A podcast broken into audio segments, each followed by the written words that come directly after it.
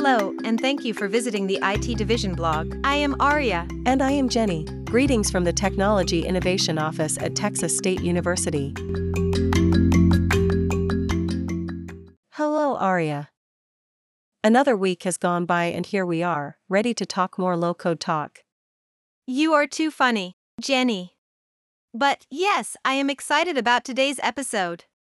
Me too. Last week we completed our build from the ground up. I think it looked great, and one of the things that brings value to trips, journeys, and adventures is the time we take to reflect on what we have seen and experienced. With this in mind, let's take a moment to reflect on the things we learned during the low code bus journey to build an app from the ground up. This will be especially valuable for our Microsoft 365 champions, since it can help in sharing with others.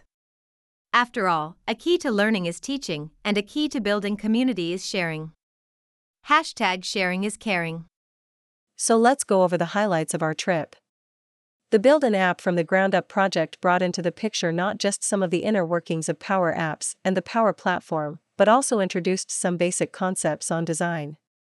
Especially working with a customer group and tackling the technical components only after we understood the needs of the users.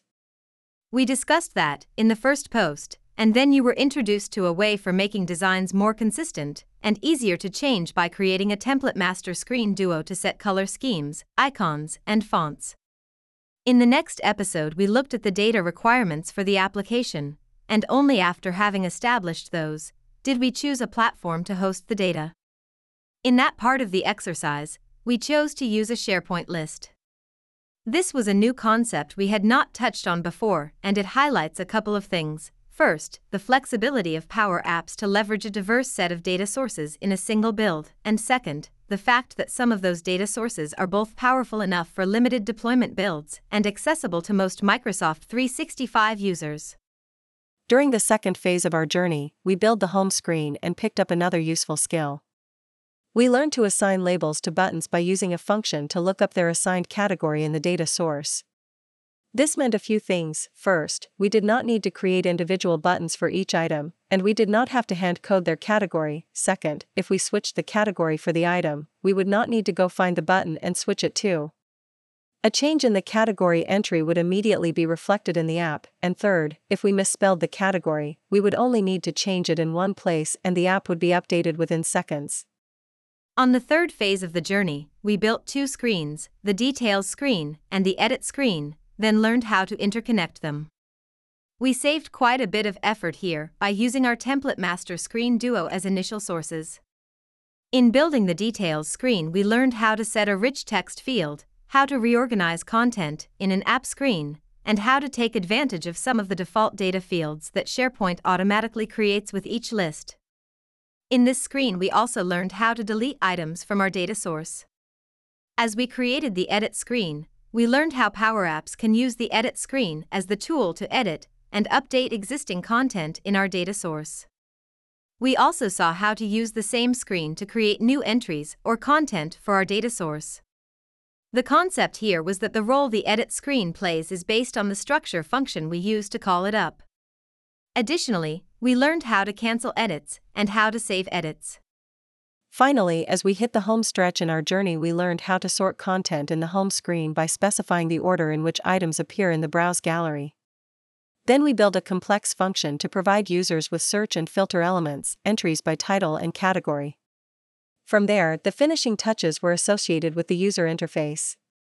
We removed elements that did not help functionality, added color items where we defined fill based on an if statement that looked at the item category, and we applied the same principle to assign icons.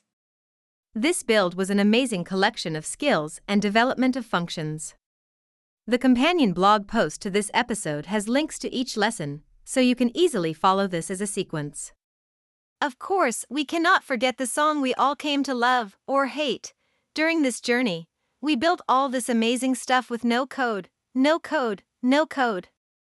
As we have shared so many times before, though, this makes it pretty clear that projects that would have taken hours upon hours of work can now be accomplished with a few mouse clicks and keystrokes. What this means is that individuals and teams within the organization can become citizen developers and advance their work and that of others in meaningful ways. the journey to empowerment is exciting, and we hope your horizons are being broadened. This is a really exciting and amazing set of tools. I just love all these things we build in the garage.